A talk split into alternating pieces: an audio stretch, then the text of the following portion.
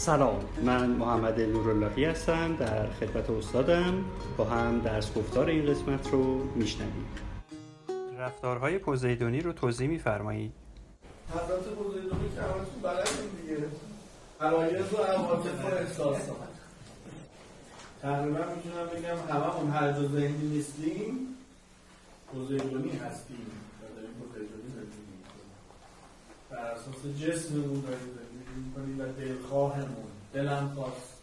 دلم می‌خواد سازنده های پوزیدون کجاست؟ وقت خواب وقت خواب وقت خواب.